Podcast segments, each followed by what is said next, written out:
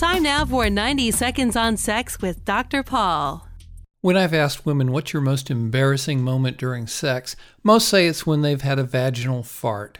Well, the official term for this is vaginal flatulence, although this type of acoustical event is more commonly known as a queef, a beaver burp, muff music, or a fanny fart when the vagina in question is British.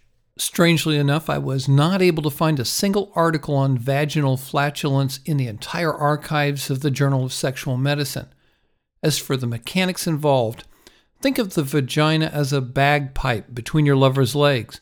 Air can collect in the vagina during intercourse and then belch out. But this can also happen during exercise or even yoga.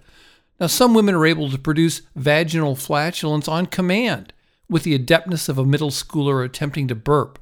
Unlike gas coming from the rear end, vaginal flatulence shouldn't smell because all the vagina is doing is spitting out air that's accumulated inside of it.